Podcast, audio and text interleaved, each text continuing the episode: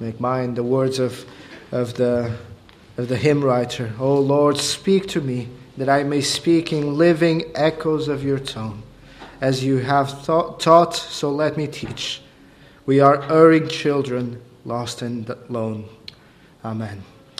Let's, as we come to this passage, it is my desire this morning, brothers and sisters, to speak on the subject of being spiritually cold and a spiritual revival. And I pray, I pray that the Lord would be pleased as we tackle this subject, that He would be pleased to start a fire in our souls, to, to take away that coldness, to make us yearn for His presence in our lives, that God would indeed enliven us and revive us, that He would, as the psalmist says, pour, pour out water on the thirsty uh, and floods on dry ground. It is quite natural, isn't it? As we look to this passage, as we look to our lives, it is quite natural that we become cold. As the days go by, as the months go by, and years even, it is natural to the human soul, to the, to the fallen, to fallen human nature, to stop being warm and on fire for the Lord, to lose that first love. Reading scripture that once was um, enthralling becomes a cumbersome task, is no longer satisfying. Praying to God become, starts being neglected and a mere formality. It becomes drowned by the cares and anxieties of this life. It is quite normal for us, as days, months, and years go by, to find ourselves spiritually cold and distant from the Lord. And the answer is revival. There's a lot of books that have been written over the years about revival, some of them more helpful than others. There's a lot of things that have been said from pulpits and, and lecterns uh, across the world about re- revival, some of them better than others, certainly. And the question is what is revival? It is God pouring out His Spirit. It is God coming uh, in, in a tremendous way uh, in pouring out His Spirit in a people at the same time. But in a sense, and I'm not saying that we can bring about revival, it is in God's power to do it, and it is uh, in God's uh, it is God's premise alone. But there is a sense, brothers and sisters, that revival is individually commanded for each of us to seek it. Each of us is to seek and to have it, to make sure that it is there in our lives, to not allow ourselves to become spiritually distant, distant and cold. Indeed, when people talk about revival, they're talking more about uh, than just talking about individuals uh, returning to that first love times of revival in history have been times where God has, uh, uh, as it was, poured out His Spirit in, in such a way, as they say, uh, in, a, in filled a number of people across a region, across a country. And it is revival in many ways that we need as well. Not only the individual that is commanded for each of us to seek it, to have it, and to make sure that it is there, but for the church. It is revival that the church needs in our days. Revival above everything else. More than just the fact that people are getting converted in great numbers, that, it, that comes with a package uh, as it is, or as they say, but revival as it, as it, its core, as at its core, a restoring God to the center of a church's life. It is a, the glorification of the Lord Jesus Christ, the Son of God. It is Him being restored to the center of, of the life of the church. So you see, primarily, revival is not about what God will do in a district like ours in this neighborhood, for which we do pray that revival would come so that people in this neighborhood would be saved from their sins. But revival is much more about what God does in us. Because revival normally begins with God's people. And yes, then, like a, a broken dam, uh, uh, starting to, you start to see the cracks and it starts to trickle through, and as the water goes by, it then turns into a flood. That's how uh, historically it has worked, worked in, in revivals. It overflows, it spills into society, but it starts within the church. It starts within the, uh, with individual believers being restored from their coldness of heart into, and distance from God to a, a, a fiery zeal and a, a nearness to God. That is what we need. That is what we need in our lives. And we need to stop and examine ourselves. We need to stop before we come to consider this passage uh, uh, that speaks on revival. We need to stop, stop and examine our ways. We can deceive ourselves. We can say, "Oh, I'm fine, thank you." That's for my that's for the person sitting next to me, sitting, sitting across from me. That's for someone else. That's not for me. I'm, I'm very good, thank you. So often, the people who are most distant and most cold are the people who are most confident in the way that they, the, uh, that they are going. In fact, I would say that people who are in, indeed going through a, a, a, spiritual revival individual, individually are the people who say, "Yes, you're right. I'm not. I haven't received. I haven't. I haven't experienced. I'm too far away from God. I need to get closer." It is often the people that say, "I'm good, thank you. I, I have enough of spirituality. I'm very good spiritually." They're, those are often the people who are the most cold and distant. The wagon that makes the most noise, usually, as they say in Portugal, is the wagon that is most empty. So we need to stop and ask ourselves. Because if I'm correct in, in that the revival is a returning to the Lord and putting God at the center, then repentance is akin to revival. Revival and repentance are the same thing returning to God, returning to the Lord, is akin, uh, it is the same thing as revival. And when I look at my text today, I see very, a few important lessons for us. Consider, just really in, uh, as a sweep from, from chapter 4 to chapter 6, uh, as a recap uh, uh, for the context of this sermon, consider the lessons that the, the the Israelites had learned. Israel had been at war with the Philistines. In, in Samuel chapter 4, we saw that. That Israel went to battle with the Philistines and that they were defeated. They were sorely, sorely defeated that day, ashamed. 4,000 men died. Men who were fathers, brothers, men who were sons to someone. They suffered a huge defeat on that day. But they go out again. You read it in chapter 4, and they superstitiously bring the ark because they say the ark will save us. This, this good luck charm that we have, it will save us. We have certain victory now. But tragedy happens again. And on that, uh, on that second occasion, 30,000 more men die.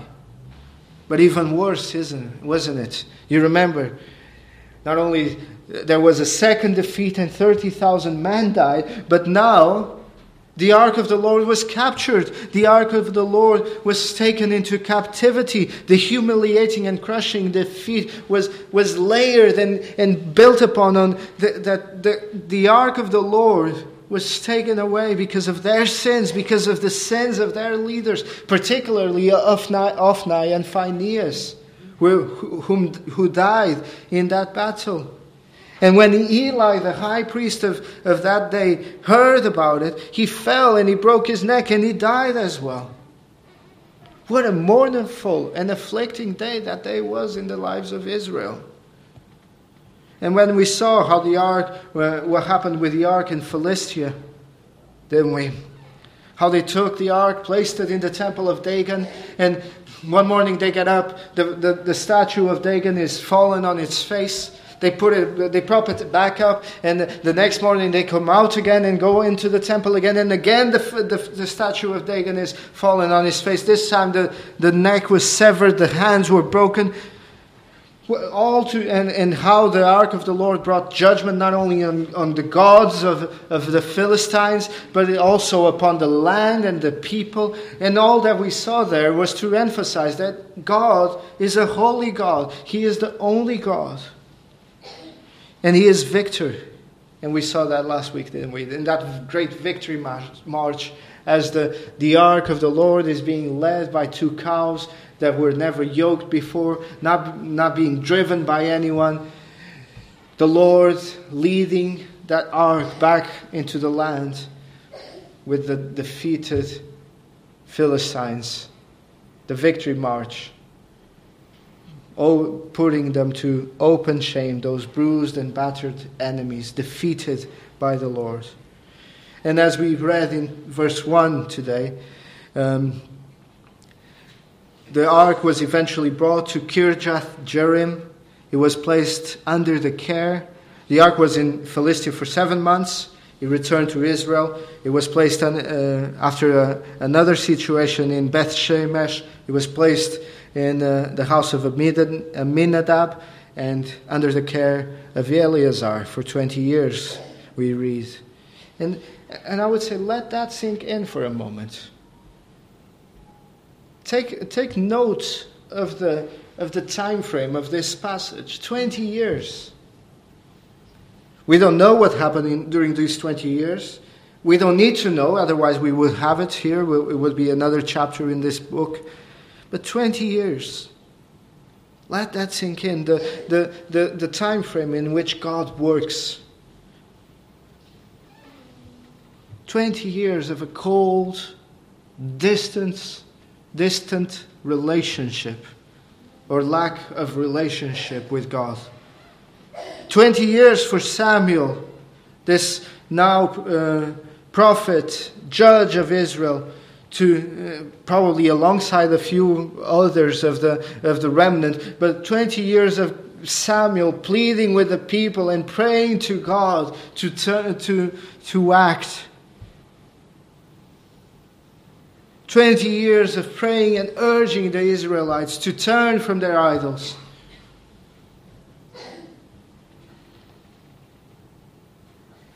It took 20 years for the people of God to come to this position in the end of verse 2 where they were lamenting. 20 years of God having removed his presence, 20 years of oppression under the Philistines. How stiff necked we are sometimes. It takes 20 years for us to learn a lesson. Sometimes it takes more, even. 20 years. 20 years of desperately needing God to pour out new mercies. And during the, these long years, there was Samuel. Faithfully,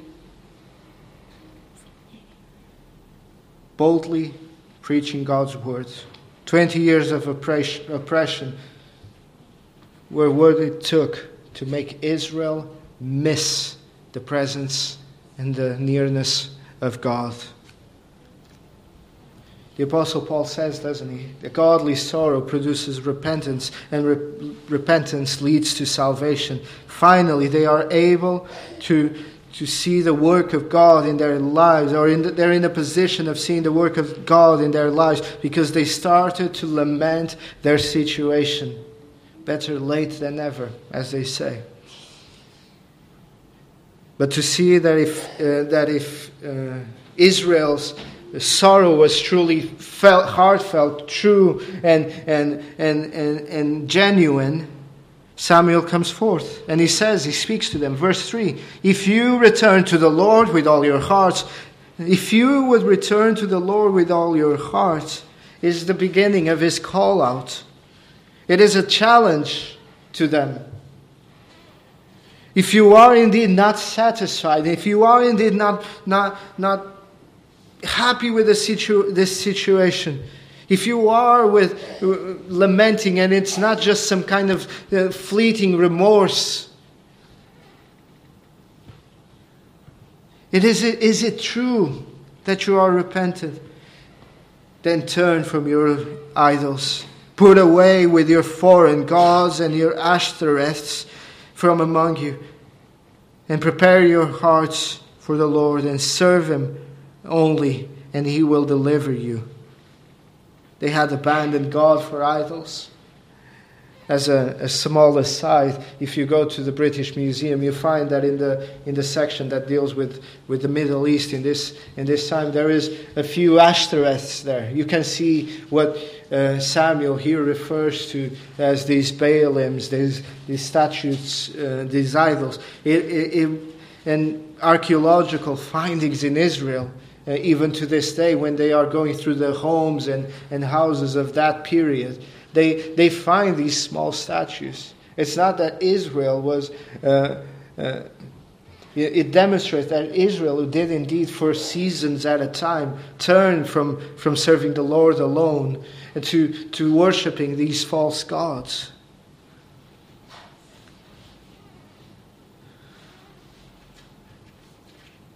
They had abandoned God.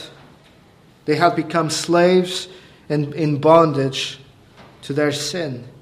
That's what the Bible says about the, the New Testament says about sin.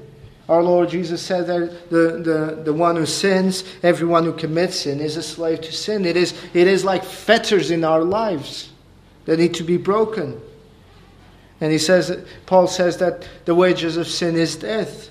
You sin, you commit, and the only thing that waits for you is death. So, what hope can we have? What hope is there for, for a people who have offended God, like, like the people of our day and like the people of Samuel's day? The hope is what, what Samuel is saying to them. If you would turn to the Lord, the Lord will receive you. You can always come back to God. The answer is the mercy of God. You can always return, come back to God. Because God will not turn away a penitent sinner ever. Ever. God will not turn away a sinner that comes back with humility seeking his grace. Zechariah verse, uh, chapter 1, verse 3, we looked at it uh, maybe uh, a year ago. It says, Return to me, and I will return to you. God is always arms wide open to any penitent sinner who would draw near in, in, in, in need for grace. He does not turn them away. And it is this grace that Samuel has in mind. Return to the Lord with all your heart, turn to Him. But you see, what, what, repentance is, is so clearly defined here. Repentance is not just a, a, a feeling sorry for your sins, it involves action. It involves much more, far more uh, than, than just feeling sorry for your sins. People can feel sorry for when they are caught sinning. They're sorry they've been caught uh, more, 99% of the times. They, they are sorry uh, about the misery that they will experience as a result of their sin. But that is not true repentance. True repentance involves a turning of the, of the, uh, of the actions, a, a, a return. True repentance begins by being sorry, yes, over sin itself, but it, but it also goes on to put it away, to forsake it, to turn to God, and to plead for His mercy to, to a newfound obedience. Israel's sin was idolatry. That's why he was telling them, then put it away. If you're truly sorry, if you're truly repenting, if you're truly lamenting, put them away. Turn to serve the Lord your God with all your heart. And this wasn't just, you need to realize this. In, in order to understand the significance of what is happening. This is not just Samuel saying, Can you just pick up the statues that you have there in your, in your small altar? That's how, uh, where they f- usually find these statues, statues when they're digging through Israel. And you, they find small altars within the house, and the statue is still there, uh, buried. Um, uh, it's not it, what Samuel is saying is it's not just can, can you just go there, pick it up, throw it in, into the, the rubbish bin, and it's fine. It's much more than this. Uh, Samuel is asking them to put away with, with these foreign gods, to abandon the, the, the Baals and the Ashtoreths, to abandon the ways of everyone else around them. You want a spotlight to be shown on you in, a, in an ancient Near Eastern society like the, the one of Samuel's day as a people? Do what Samuel is asking. Because everyone around them had many gods. We just read about the Philistines and Dagon, and, and everyone was, was this syncretic uh, kind of people. Every nation around was in this way. What Samuel is asking is you need to be different you need to clearly show how distinct our God is. You need to put away and to be separate. That's basically what, what Samuel is asking of them. So it's much more than just throw them out. It's like be separate, be distinct from the idolatrous culture that is around you, Samuel says. And that, that is very similar to us, isn't it? As Christians, we are told to flee from this world, or to flee from the, the, the, the worldliness that is in this world. We're in the world, but we're not of the world. That is how we should act. We shouldn't be like the world. The Apostle John reminds us that all that is in the world, the desires of the flesh and the desires of the eyes and pride in, in possessions, is not from the Father, but from this world. You know, when James is rebuking the, uh, in his letter the, the, the recipients of the letter, he, he says, You adulterous people, you do not know that the friendship of this world is enmity with God. Therefore, whoever wishes to be a friend of the world makes himself an enemy of God.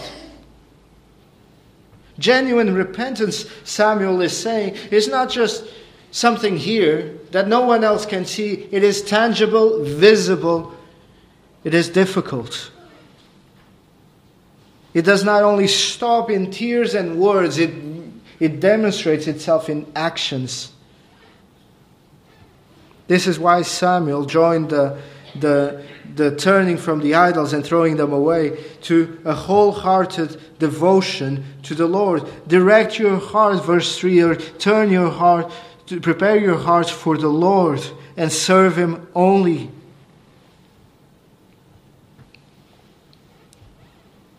And then there's a promise, isn't there? That turning from sin to the Lord gives us hope. He says that He will deliver you.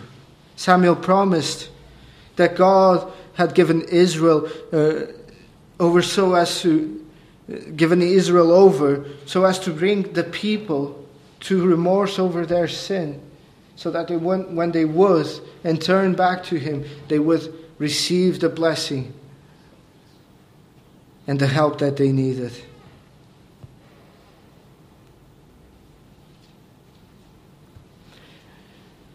So, what did the people do?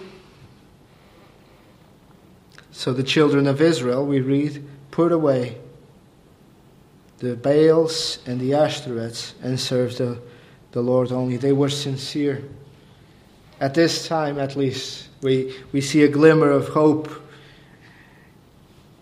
They were sincere, they were pure in their, in their repentance and they served the Lord. It is the same word for worship. They, they worshiped, they gave glory to God alone. That is what we need. If we are to see revival, First of all, we need to turn back to the Lord, to confess our sins, to plead for His mercy. If we want to experience renewal, we, this is what we need. We live in a time of, uh, even in, in the church context, where a lot of, uh, of this kind of sentiment and mentality, this syncretic, uh, worldly uh, way of doing things, comes so clearly across. Let us just be a little bit more worldly. Let us just be a little bit uh, carnal in, in the way that we do it. Let's be a little, just a little bit more sensual, even. That's what the Baals and the Ashtoreths in, in, uh, in Israel's day was, were known as the fertility gods, the man and the, the male and the female idol. Let us just be a little bit more like this. Let us persuade people to come to church with these kind of things. And let's call it a spiritual revival when we start seeing people come in. Because we, we have numbers now. Is that what we want? Is that what true spiritual revival is?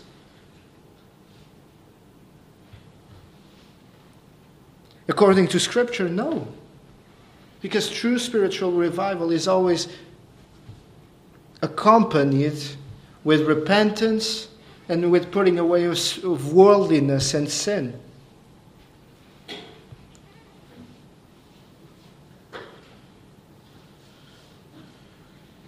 The same is true on a personal level. If you, if you say, you can say to me, to your pastors, to, you can say to your, friend, uh, to your brothers and sisters, oh, I, have I've really come through a, a period now. I, I, I really, uh, I feel like the Lord is, uh, I'm close to the Lord again. But yet you still are unrepentant over your sins, and still you are worldly in your approaches, and still you have sin in your life that is unrepented of. If still you have no passion for holiness, you haven't experienced spiritual revival at all.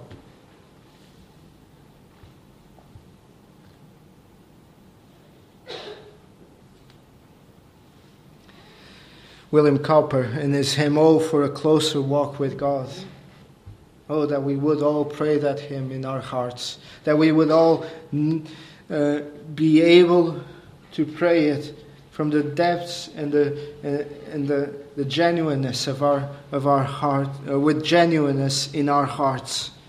He says, The dearest idol I have known, whatever idol that be, help me to tear it from thy throne and worship only thee.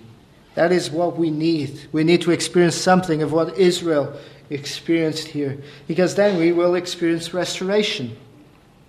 I'm going to move uh, quickly now through some of these verses, but we see this as Israel turns to God and uh, the Lord, the Lord turns to them and they experience victory and restoration. They experience revival and, and, and, and conquest.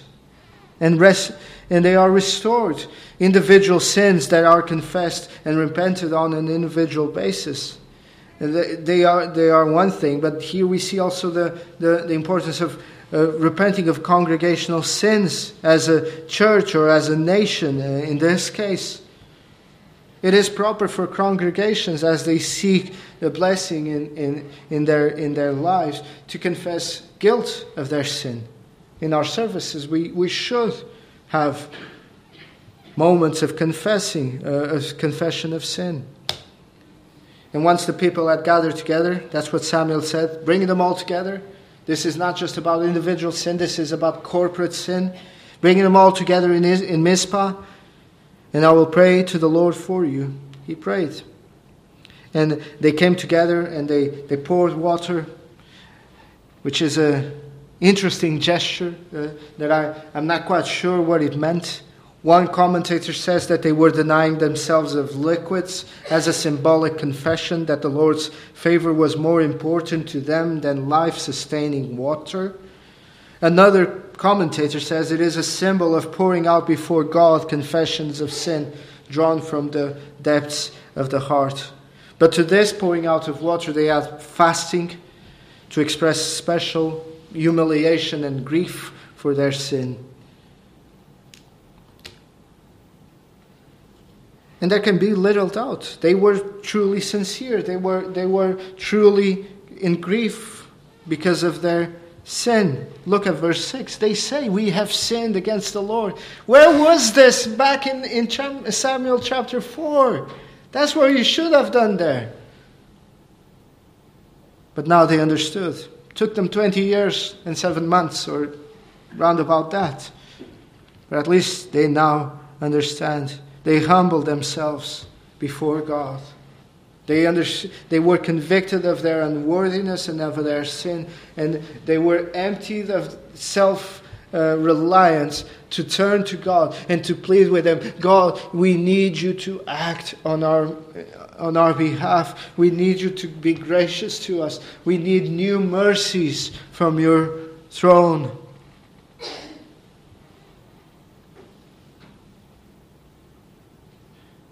But why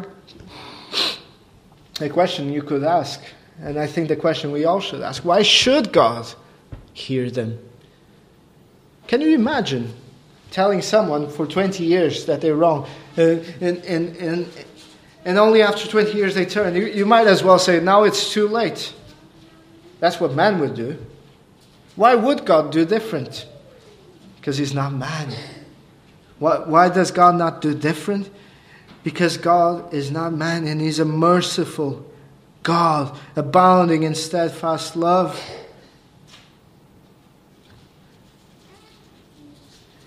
And He's willing to receive the people again and again. It was through the intercession of Samuel but more than the intercession of Samuel, if you ask why should God accept, we see in, in, in verse um, 10, I believe. Oh, in verse 9, because there was a sacrifice to atone for the sins of the people. That's the God prescribed way of dealing with sin. The author of Hebrews says, without the shedding of blood, there is no remission of sins. For the simple reason that sin deserves death. And when God commanded Adam to not eat from the forbidden tree, he warned in the day that you eat, you, you shall die. So every sin, every transgression, no matter how big it is or how small you think it is, it is huge in God's eyes. It is deserving of death. But God, in His mercy, provides a way of forgiveness. In the Old Testament, it was by sacrificial animals. But those sacrificial animals were typifying or meant to point us to the ultimate substitute God's own Son, that uh, we're coming to that period of, of Christmas now when we read through Matthew's uh, and Luke's birth narrative. You shall name him Jesus because he will save his people from their sins. It is God's own Son coming into the world. And this is the message that forgiveness comes through the, the blood of Christ, the Lamb of God who takes away the sins of the world, as John called him. You see, Samuel's suckling lamb was a picture of Christ as our sacrifice. And Samuel himself, you could say, is a picture of, of Christ, our King. It is Samuel interceding as a mediator between God and the people of God, offering the sacrifice. And it is Samuel as both the priest the prophet and the king, the judge in, the, in these days were, was the king of Israel, was the one who was uh, uh, higher up in the ruling of the nation. It is Samuel who, who perfectly pictures for us what Christ was to do for his people. Like Israel, we are reconciled to God through the sacrifice and the mediating ministry of Jesus Christ. You know how the author of Hebrews expresses it. He is able to save you to the uttermost because he ever lives to make intercession for us. What a beautiful picture we find in this passage of our Lord Jesus Christ. What a beautiful picture we find of our high priest. There is nothing quite so jaw dropping, awe inspiring, intense in, our, in considering, in, as we uh, to know that we are subjects of Jesus' intercessory prayer. Can you imagine now, even now as I'm preaching? It is what gives me confidence. Even now, as you're listening, God, the Son, is interceding on your behalf. But there was trouble at Mizpah, wasn't there? And we'll, we'll go quickly over this section to finish. Perhaps we. There's quite a bit here to consider.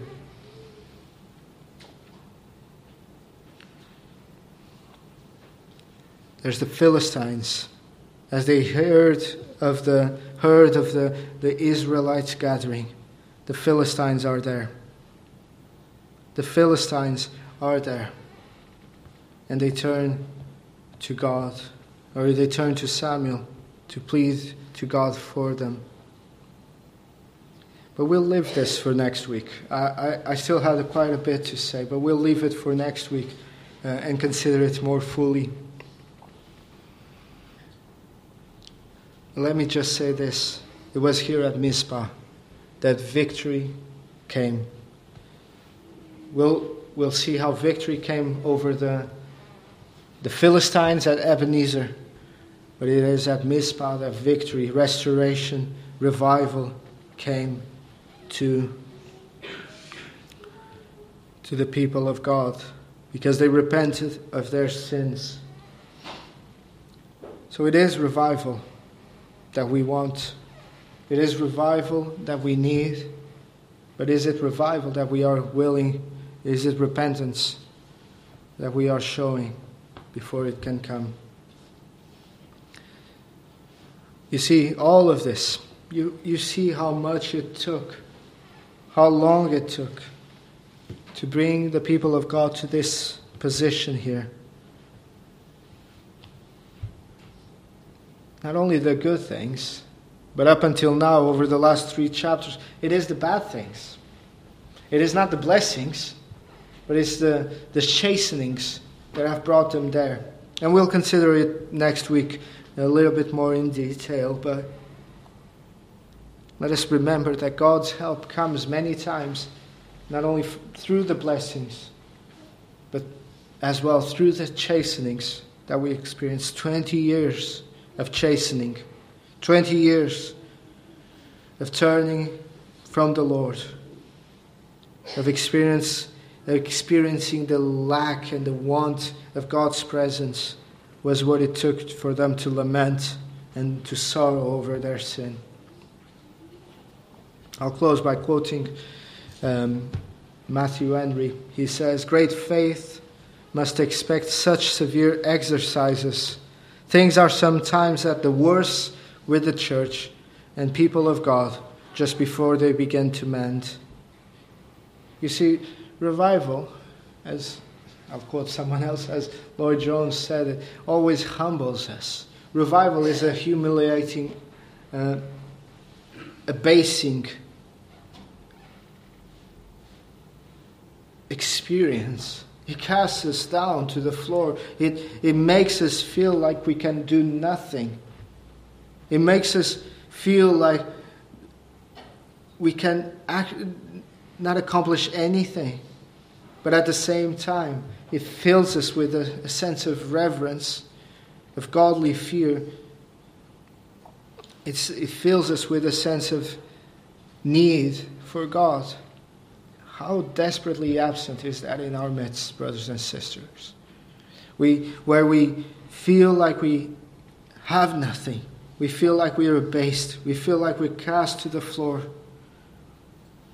I know we find ourselves in ruins. I know we, we are in many ways lamenting over the ruins that we find ourselves uh, uh, surrounded by. But have we started looking to the Lord? Have we started looking to the Lord in repentance, turning back to Him that He may rebuild these broken ruins of ours? That we may experience God's revival, not only in the land, not only in the district. Yes, as much as anyone else here, I want to see people get saved. But have we desired in the same way for us to be revived, to experience it in our own lives? May God help us to do so.